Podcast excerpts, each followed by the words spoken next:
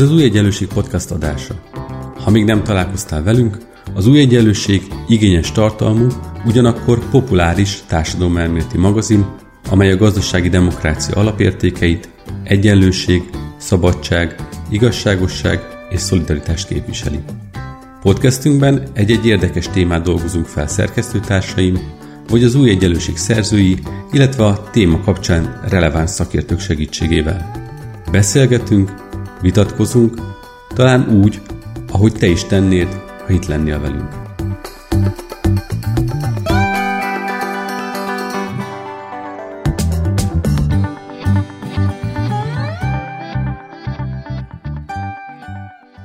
Szeretettel köszöntöm az Új Egyenlőség podcast hallgatóit.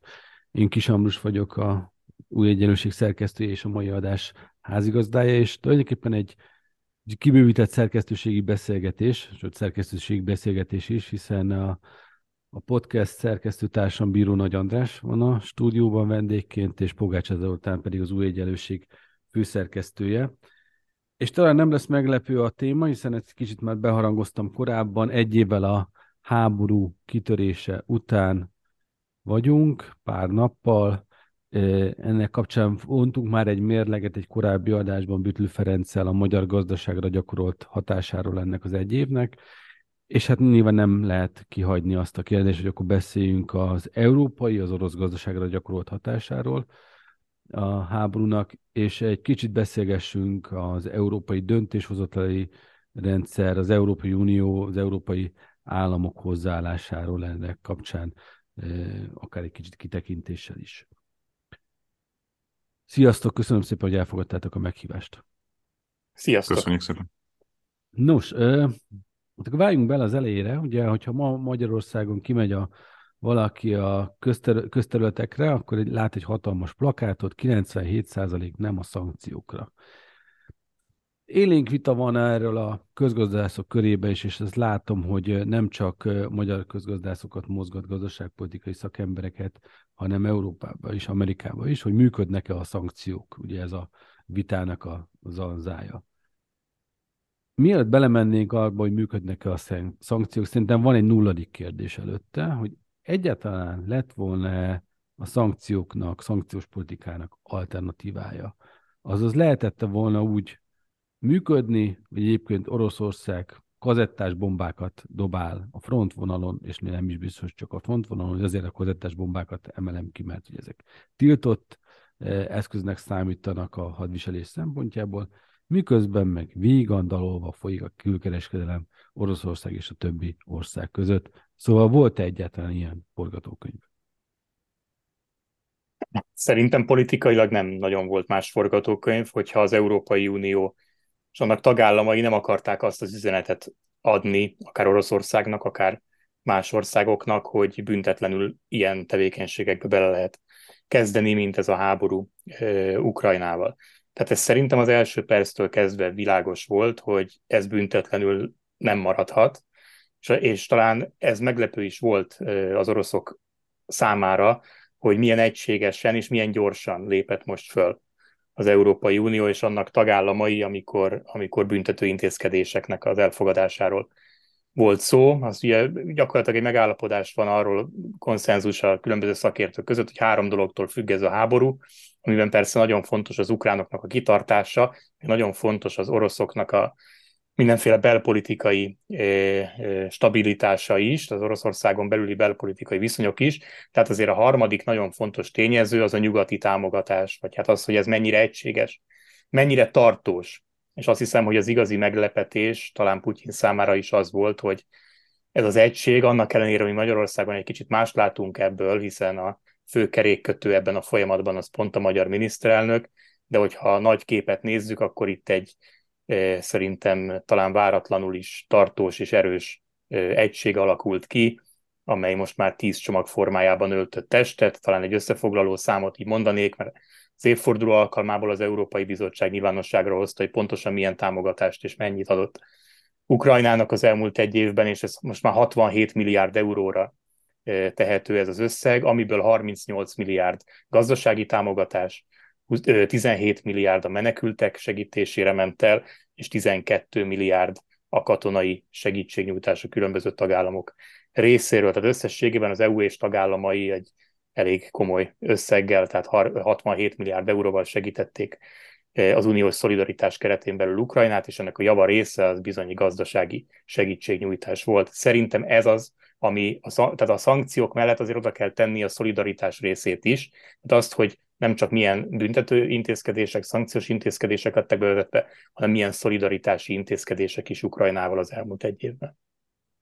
Oké, okay, tehát a, akkor úgy ö, módosítom egy kicsit a kérdésemet, Zoli, akkor hozzád, hogy ha a szankciók ö, működnek-e kérdést föl lehet -e egyetlen tenni, érdemes föltenni, hiszen számszerűsíthető-e egyrészt, kettő pedig tőled is nyilván megkérdezem, hogy, hogy nincsen nulladik kérdés, az az, hogy szankciók nélkül lehetette volna elindítani egy évvel ezelőtt ezt az időszakot, lehetette volna úgy tenni, mint hogy semmi se történt, hanem lehet tovább kereskedni továbbra is a agresszor féllel. Jó, hát az első dolog, amit rögtön mondanék, még mielőtt megválaszolnám ezt a kérdést, hogy azért azt szögezzük le, hogy ezeket a szankciókat a magyar kormány egytől egyig megszavazta. Tehát, hogyha az a mondás ezeken a plakátokon, hogy a magyarok 97%-a ezt ellenzi, akkor a magyar kormány az a magyarok 97%-ának akaratával szembe megy. Persze tudjuk, hogy ez a 97% ez valójában a válaszadóknak a 97%-a, ami azért messze nem a magyarok 97%-a. Akartál mondani valamit, Ambrus? Nem, nem, nem, mondja. Uh-huh. Tehát, hogy, hogy azt gondolom, hogy ez, ez az első, amit nagyon fontos leszögezni, hogy ez nem úgy megy, hogy a magyarok, a magyar kormány megtorpedozta volna ezeket a szankciókat, és egyébként meg a mindenki más Európába elfogadta, hanem a magyar kormány is elfogadta. A másik, hogy szerintem volt egy óriási tévedés a jobb oldalon, amikor arról beszélnek, hogy ezek a szankciók, ezek arra voltak hivatottak, hogy az orosz katonai offenzívát valahogy megállítsák, vagy, vagy Oroszországot térdre kényszerítsék. Szerintem sosem ez volt a fő állítás a szankciókkal kapcsolatosan, hanem az volt, hogy a nemzetközi rendszerben a határok sérthetetlenek, nem csináljuk azt, hogy csak úgy egyszer csak lerohanunk egy másik országot. Tehát alapvetően én mindig is azt olvastam ezekből az üzenetekből, amiket a politikusok eh, ilyenkor küldtek, hogy az egy első számú célja a szankcióknak, annak a, az üzenetnek a küldése, hogy az nem oké a jövőre nézve sem, hogy bármely más ország, bármely más országba egyszer csak úgy bemasíroz és elkezdi elfoglalni. Eh, hogy hát persze ez megtörtént Magyarországgal is 56-ban, meg korábban sokszor, tehát, hogy mindenki számára, számunkra is nagyon fontos dolog, hogy ne küldjük azt az üzenetet a nemzetközi közösségnek, hogy ez, hogy ez oké. Az, hogy ennek milyen hatása van az orosz gazdaságra, vagy hogy térdre kényszerítette-e Oroszországot, ez egy bonyolult kérdés, mert az első év adataiból az látszik, hogy nem kényszerítette télde Oroszországot, mondom, szerintem nem is volt ez az elsődleges cél, meg ugye azt se felejtsük el, hogy ezek a szankciók, ezek fokozatosan jönnek be, tehát nem az van, hogy a háború kitörésekor egy nagy csomag, hanem lépésről lépésre még most is indulnak e, szankciók, tehát hogy e, nem mindegyik fut még egy éve. Ebből azt láttuk, hogy az első évben az orosz GDP egy ilyen mínusz kétszázalékos értéket produkált, ami hát nyilván nem jó Oroszországnak, de azért nem az a drámai szint, tehát ugye a, voltak olyan várakozások is, hogy akár mínusz tíz lesz. A mínusz kettő az egy ilyen recessziós év valahol, bárhol a világon, nem drámai a rossz, nem is drámai a jó nyilván, de ugye ott még nem volt minden szankció elérvényve, ott még nagyon magas gázár volt, olajár volt az év közepén. Ugye azt látjuk, hogy Oroszország alapvetően mit tudott Európának eladni, fossziliseket. Tehát a, az orosz export azon kívül, hogy e, gázt, olajat adtak el Európába, sosem volt igazából jelentős, minimális más egyéb terméket adtak el. Ezeket a fossziliseket látványosan elkezdték vásárolni mások.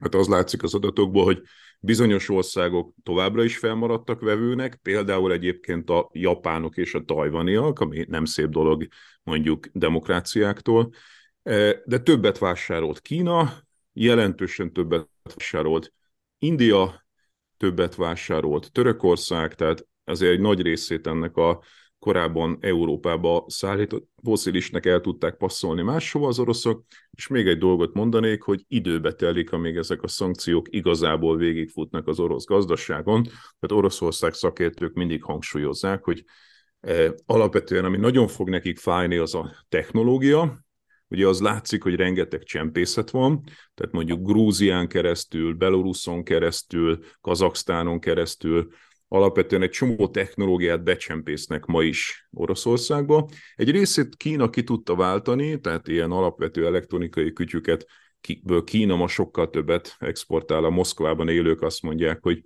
ilyen fogyasztói elektronika az nagyon nagy rész kínaira váltott, de hát ugye a korábbi technológiákban sok nyugati technológia van, és nem mindegyikben versenyképes ma még Kína, például csipekben sem, és azt, vá- azt várják, hogy hát pont szerintem ez a 2023-as év lesz az, ahol elkezd majd elfogyni az elmúlt 10 évek, 10-15 évben felhalmozott technológia. Egy példát mondjak, a polgári repülést szokták például mindig említeni. Hát Oroszország egy hatalmas ország, ugye a világ legnagyobb területű országa, ott jelentős belső polgári repülés van, és hát a repülőgépeknek azért egy komoly eh, tartozéka az az irányító rendszer, ami nagyon keményen nyugati technológiára épül, és hát ugye mondjuk autót lehet gyártani mondjuk légkondi nélkül, ami állítólag történik most Oroszországban, de egy polgári repülőgép nem nagyon tud úgy felszállni, hogyha az irányító rendszerben nem tudták kicserélni a megfelelő alkatrészt. Tehát én azt gondolom, hogy idén sokkal jobban fog fájni már. Ugye az, a gázár is alacsonyabb, az olajár is sokkal alacsonyabb, és egy csomó technológia leamortizálódik, és szerintem az év második felére ez akár komoly problémákat jelenthet az orosz gazdaságban. Oké, okay, akkor forduljunk át egy kicsit Európára. Nézzük meg, hogy akkor az európai gazdaságra, mondjuk az Európai Unió gazdaságára milyen hatással volt ez egy év, és aztán András, majd tőled kérdezem, hogy az Európai Unió politikájára milyen hatással volt, és most itt abból a szempontból is, hogy látszódnak-e törésvonalak, ugye talán mai hír, mint hogyha a CIA főigazgatója mondta volna, ez amikor felvételt készítjük, akkor február 27-én járunk, azért ebbe a történetbe. Fontos, hogy a dátumokat elmondjuk, hiszen 24-48 óra alatt is sok minden tud történni a fronton. De talán február 27-én nyilatkozta azt, hogy Putyin taktikája Európa kifárasztása és elbizonyítalanítása az az, hogy az az egység, amit most tapasztal, az megtöredez, elkezdjen széttöretezni, ehhez meg nyilván politikai változásokra van szükség. Tehát gazdaságilag látunk-e valamit Európában, ami kezelhetetlen helyzetet indítan el, és ebből akkor András kérdezlek, hogy a látsz-e belpolitikai törésvonalakat az Európai Unión belül, amelyek ezt a oroszok által várt, remélt áttörést hozhatnák? De akkor Zoli veled kezdjük gazdaság. Hát szerintem nincs dráma gazdaságilag. Ugye a fő narratíva az az volt, hogy majd orosz gáz és olaj nélkül Európa összecsuklik, ez mindenfajta belső feszültségeket fog okozni, akár belpolitikai, akár az tagállamok közti feszültségeket. Szerintem ez nem materializálódott, az látszik az adatokból, hogy az Európai Unió tagállamai azok szépen lecsatlakoztak az orosz foszilisekről, kivéve ezt a közép-európai térséget, amelyik ugye csővezetékekkel van összekötve Oroszországgal is kapott egy derogációt erre az ügyre, de, de ezen a térségen kívül gyakorlatilag megszűnt az orosz foszilisek importja, ezt ki tudták váltani. Norvég, algé, tunéziai és hát ilyen LNG cseppfolyós gáz zal, ami egyelőre Észak-Amerika, hosszabb távon valószínűleg Katar. Tehát nincs probléma, a gáztározók azok majdnem, hogy tele vannak lévén, hogy ez a tél hála a globális klímaváltozásnak rendkívül enyhe volt, mindenki tapasztalhatta, hogy alig voltak érdemben mínuszok ezen a télen Európában. Ez bizonyos értelemben egy fricska a természettől Putyinnak. Ha ez egy kemény tél lett volna, lehet, hogy más lett volna a helyzet, de egyre kevésbé vannak kemény telek.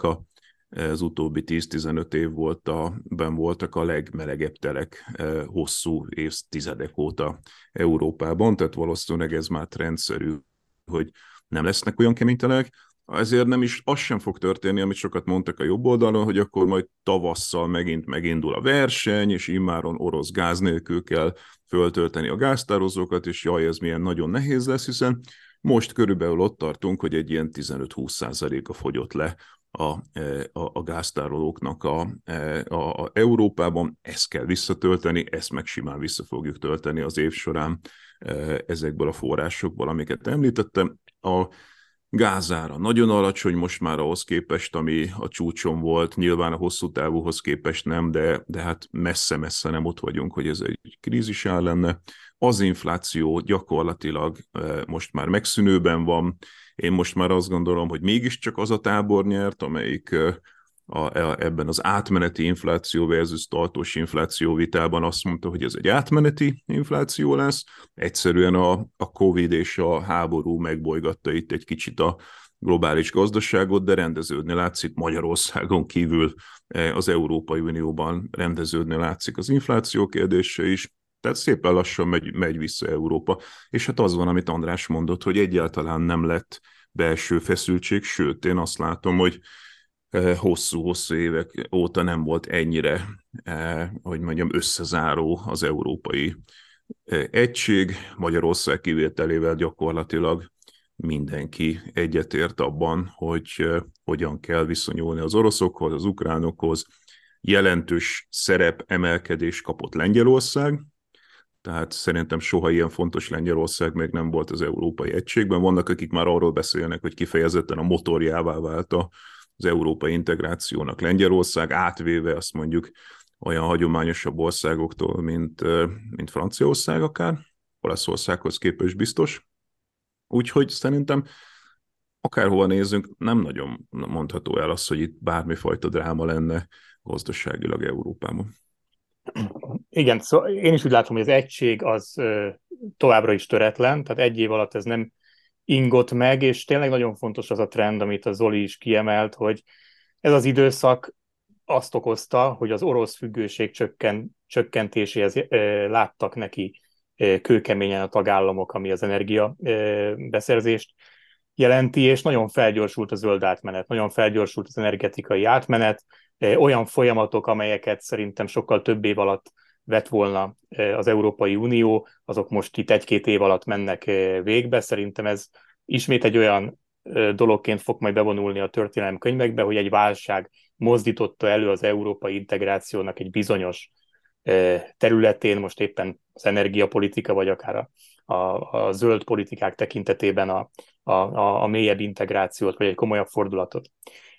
Ami politikai szinten látszik, hogy eddig nem voltak olyan érdemi választások, ahol megingott volna ez az elkötelezettség.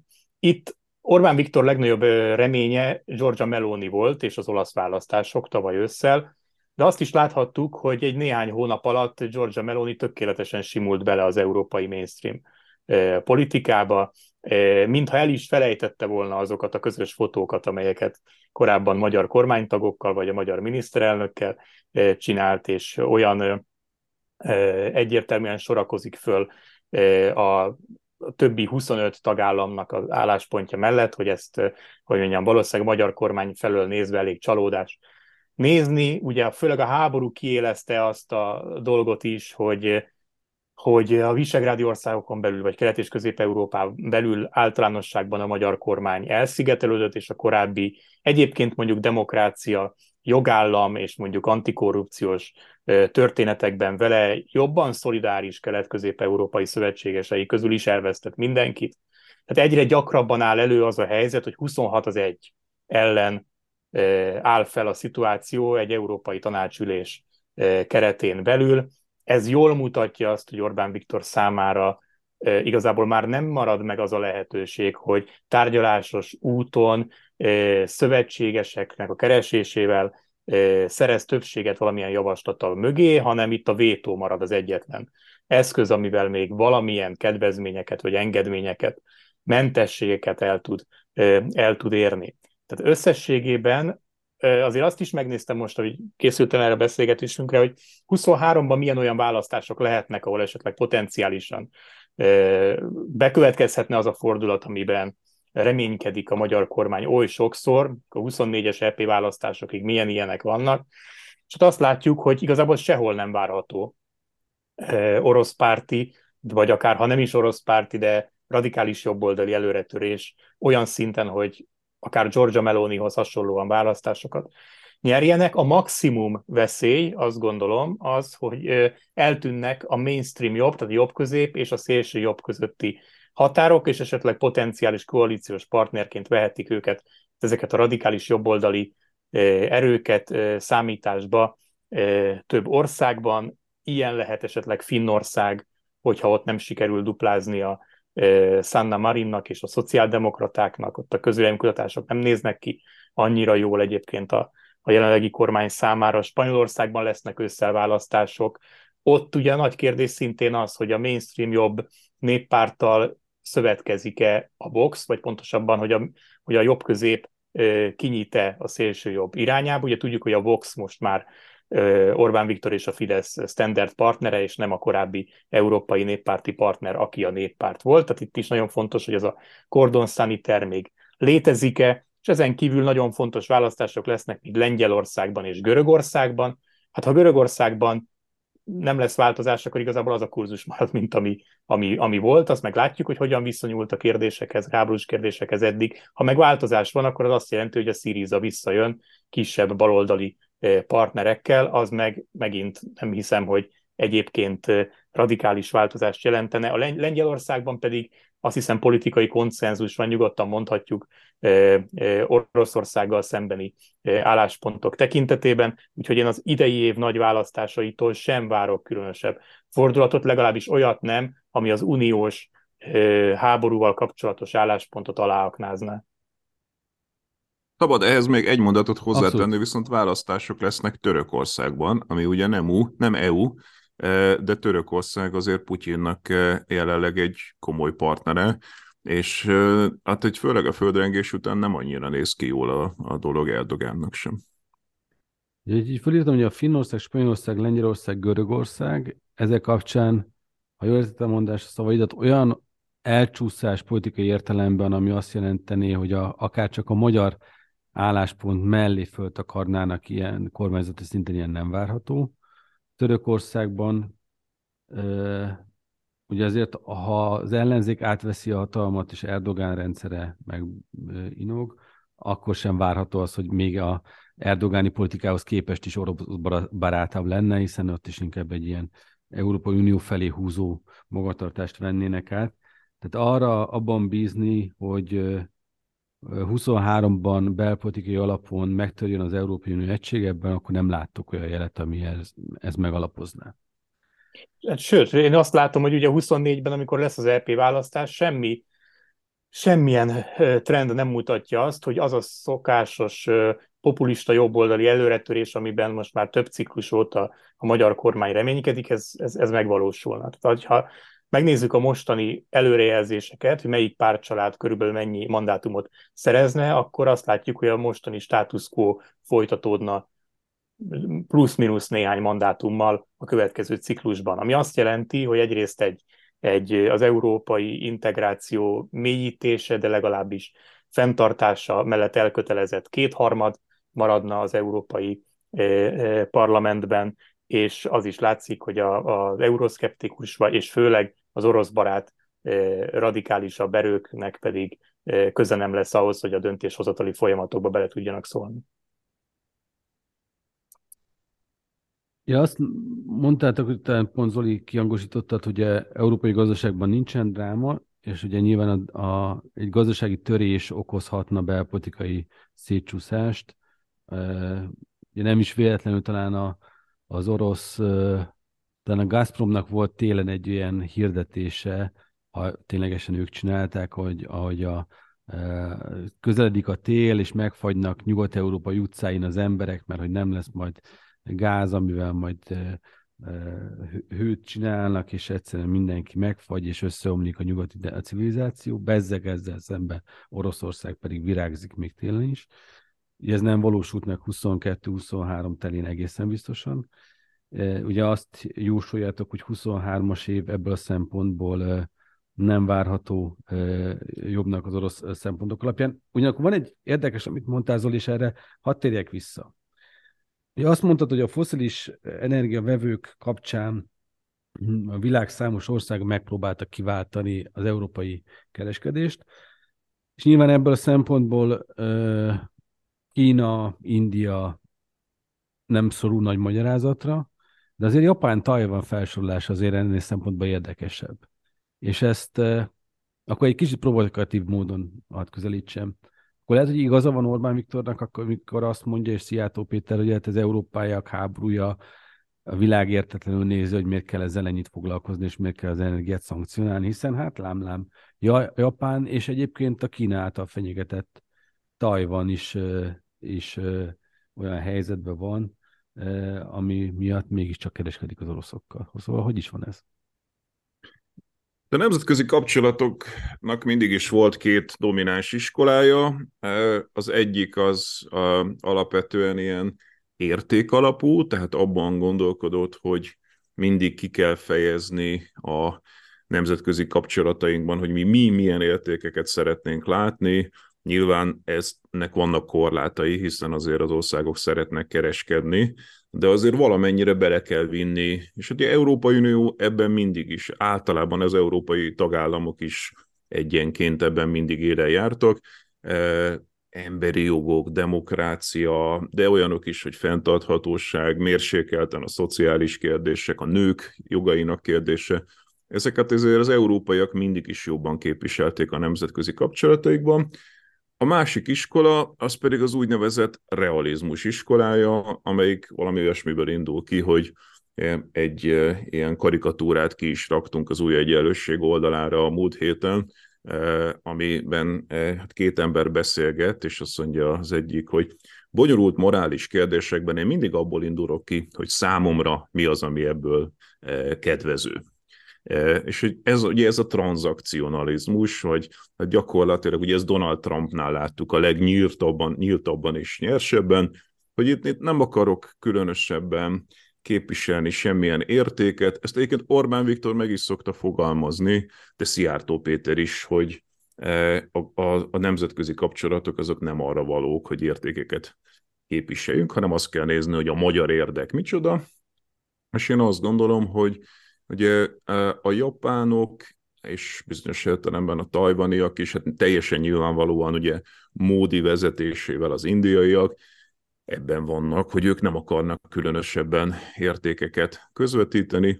Azért lássuk be, Japánban is alapvetően olyan politikai irányzatok határozták meg mondjuk az elmúlt 10-15 évben a politikát, ami inkább közel áll ehhez a tranzakcionalista, realista politikához, akár filozófiában is, tehát egy ilyen nacionalistább és kevésbé a nemzetközi intézményrendszerben hívő politika és hát azt nem tudom, Tajvan lehet, hogy ez, ezek hagyományos vevők, tehát itt nem az történt azért, hogy ők növelték a vásárlásaikat, egész egyszerűen csak nem csökkentették, Japán és Tajvan. Az igazán nagy növekedés az, az Kína, főleg India és Törökország esetében következett be. Ugye azért az ő esetükben sem az mondhatjuk, hogy azon az áron tudták eladni nekik az oroszok, hogyha jól értem, mint amit Európának. Tehát azért mégiscsak, a, ha volt is kiváltás az európai piacnak, azért az csökkenő volt annak a bevételi oldala. Olcsóban is vették, igen, tehát az oroszok hajlandók ilyenkor olcsóban adni, meg hát itt mindenfajta ilyen hadi együttműködések vannak, tehát ugye a törökök azok adják el ezeket a, raké, ezeket a drónokat, nem vagyok egy hadiszakértő, de ugye állandóan keringenek ezek a nevek, a bajraktárok, amik ugye törökök, az irániak adnak el nekik mindenfajta fegyvereket, nem vagyok most teljesen biztos benne, de nem lepődnék meg, ha kiderülne, hogy mondjuk India és Oroszország között is van valami fajta fe- hadi együttműködés. Tehát, hogy ezek mindig olyan bonyolult kapcsolatok, hogy egy dolog a, a gázáról olajár, de ellentételezésként nagyon sok minden történhet, befektetések, technológia, ki tudja, hogy eh, hogy milyen bonyolult, eh, de mondom a nyers érdek, tehát itt ez az a típusú hozzáállás, amikor nem akarunk semmilyen eszmét vagy értéket közvetíteni, hanem a két ország megnézi a nyers érdekeit, és akkor ezekből nagyon fura dolgok ki tudnak jönni. A beszélgetés végén egy, egy, megint egy picit visszakanyarodnék Magyarországra, mert szerintem ez érdekli legjobban a hallgatóinkat. Szóval amikor azt mondjuk, hogy 26-1-es arányokat sikerül produkálni a szavazásokon, amikor a nyilván Magyarországon főképpen, de azért azért vannak ezeknek a mémeknek nemzetközi útjai is, amikor mindenki tapsol Zelenszky megérkezésekor az állam és kormányfő között csak kifejezetten Orbán Viktor emelik ki, hogy ő nem. Amikor egyébként elmondjuk és plakátokon hirdetjük, hogy 97% nemet mondott a szankciókra, majd megszavazzuk a tizedik szankciós csomagot is ugyanazzal a lendülettel, és persze elmondjuk azokat a vállalhatatlan és morálisan vállalhatatlan köröket, hogy kiket nem kellene szankcionálni, és kiket kéne levenni a listáról, de mégiscsak rajta maradnak, tehát nem érjük el ezeket. Szóval, hogy akkor Magyarország az önálló és elszigetelt helyzetbe került az Európai Unión belül ténylegesen, ezt mi értékeljük inkább csak túl innen Magyarországról, és ennek vannak-e gazdasági következményei már abban az esetben, hogyha ez egy tényleges, valódi elszigetelődés csak egy röviden e, egy, ilyen lezáró hozzászólást. Igen, azt gondolom, hogy ez az elszigetelődés ez most erőteljesebb, mint korábban bármikor. Hát tegyük hozzá, hogy a szavazásoknál aztán előáll a 27-0. Tehát ahogyan a Zoli mondta, végül megszavazzuk, tehát 26-1 az inkább a, azt megelőző vitákban van. A... De akkor erre miért van szükség?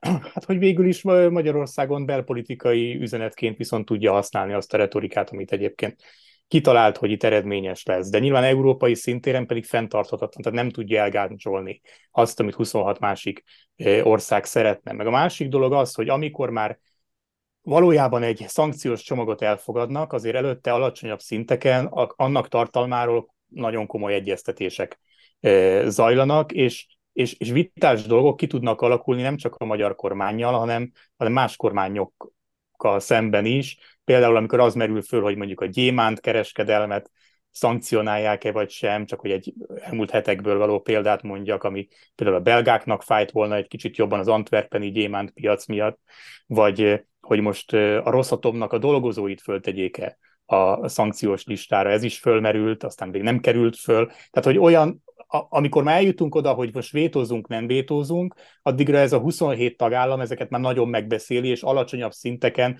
kialakítják azt a közös nevezőt, ami alapján a következő szankciós csomagot be lehet e, vezetni. Az, hogy egyébként a magyar kormány ezen felül még kommunikációs hadviselést is e, folytat, az már egy másik szint, ott marad egyedül egyébként, és ott alakulnak ki ezek a 26-1-es állások.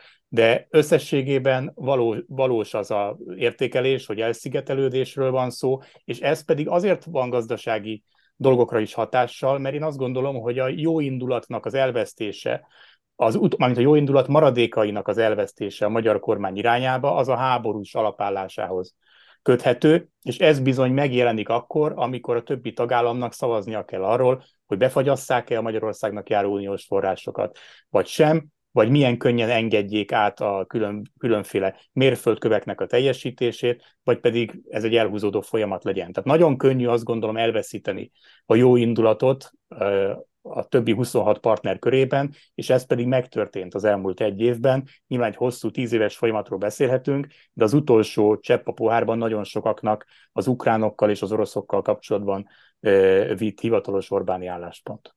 Zoli?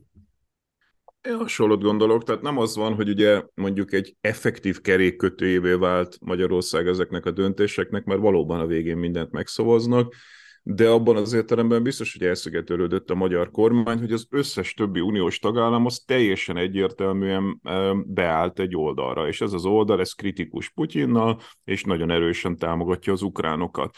Orbán pedig megpróbál egy ilyen kétkulacsos politikát vinni, nem csak belpolitikai okokból, hanem azt gondolom, hogy ő mind a két relációból ki akarja szedni azt, ami számára kedvező, tehát megint egy, egy ilyen tranzakciós logika, hogy mi akkor kapjuk meg az uniós pénzeket, ha lehet, de közben maradjon fenn a hosszú távú gázmegállapodás az oroszokkal, nem mintha az olyan nagyon előnyös lenne, mert ugye kiderült, hogy drágában vettük sokkal a e, gázt egyébként ebből a csodálatos szerződésből, amit a Szijjártól kötött, a csehekhez képest négy-ötszörös áron, e, de valamiére ehhez ragaszkodnak, és ez kell ez a szignalizáció. Tehát szerintem itt az történik, hogy mindenfajta olyan gesztusokkal, amelyek nem jogi gesztusok, hanem ilyen szimbolikus gesztusok, mondok kettőt, tehát amikor ugye Zelenszky megjelenik Brüsszelben, akkor mindenki lelkesen tapsol, odasereglik, beszélget vele, Orbán Viktor pedig hát a testbe beszédével is távolságot tart Zelenszkijel, gondolja, hogy ezt nézik a Kremlben, hogy,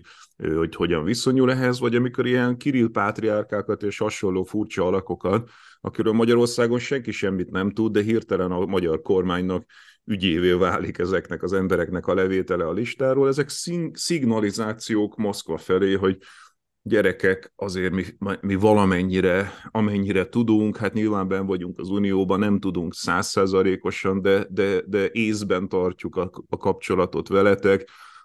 Szerintem ez az, ami, ami folyamatosan történik még, hogy, hogy próbálni jelezni Moszkva felé, és hát ez a kutatásokban látszik, tehát Ukrajnában megkérdezték az embereket, hogy ki a leginkább orosz barát eh, különböző országok közül, a világ összes országát felsorolva, akkor Magyarország masszívan az orosz barát és az Ukrajnával szemben álló országok közé került az ukránok eh, kutatásaiban, miközben mondjuk Lengyelország, Baltikum értelemszerűen a nagyon ukránok közé, de hát az összes többi európai ország az az ukrán barátok közé került, és Magyarország messze különálló megítélésben van Ukrajnában tehát amikor lesz egyszer egy újjáépítés, akkor én egész biztos vagyok benne, hogy nem lelkesednek majd azért az ukránok, hogy az Európai Unió pénzéből magyar cégek építsenek bármit majd Ukrajnában.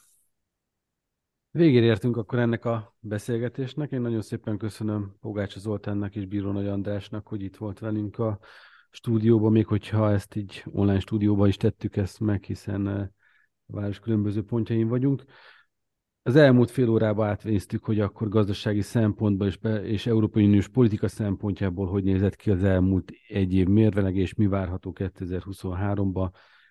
Az adás előzménye kapcsán mindenképpen ajánlom a figyelmükbe a hallgatóknak. Bütl Ferenccel folytatott beszélgetést a magyar, magyar gazdaság helyzetével foglalkozott. Én Kis Ambrus voltam, és köszönöm szépen, hogy ezen a héten is velünk voltak, és nyilván jövő héten is kövessenek minket, hiszen szerdánként, ahogy szokott új adásra jelentkezünk a szokott csatornáinkon, illetve az újegyenlőség.hu oldalt is ajánlom, valamint a Facebook oldalunkat, e, ezen kívül az online és offline eseményeinket is, amelyek most már itt lehetőséget nyújtanak arra, hogy akár szerkesztőkkel személyesen lehessen találkozni. Úgyhogy köszönöm szépen, és egy hét múlva folytatjuk.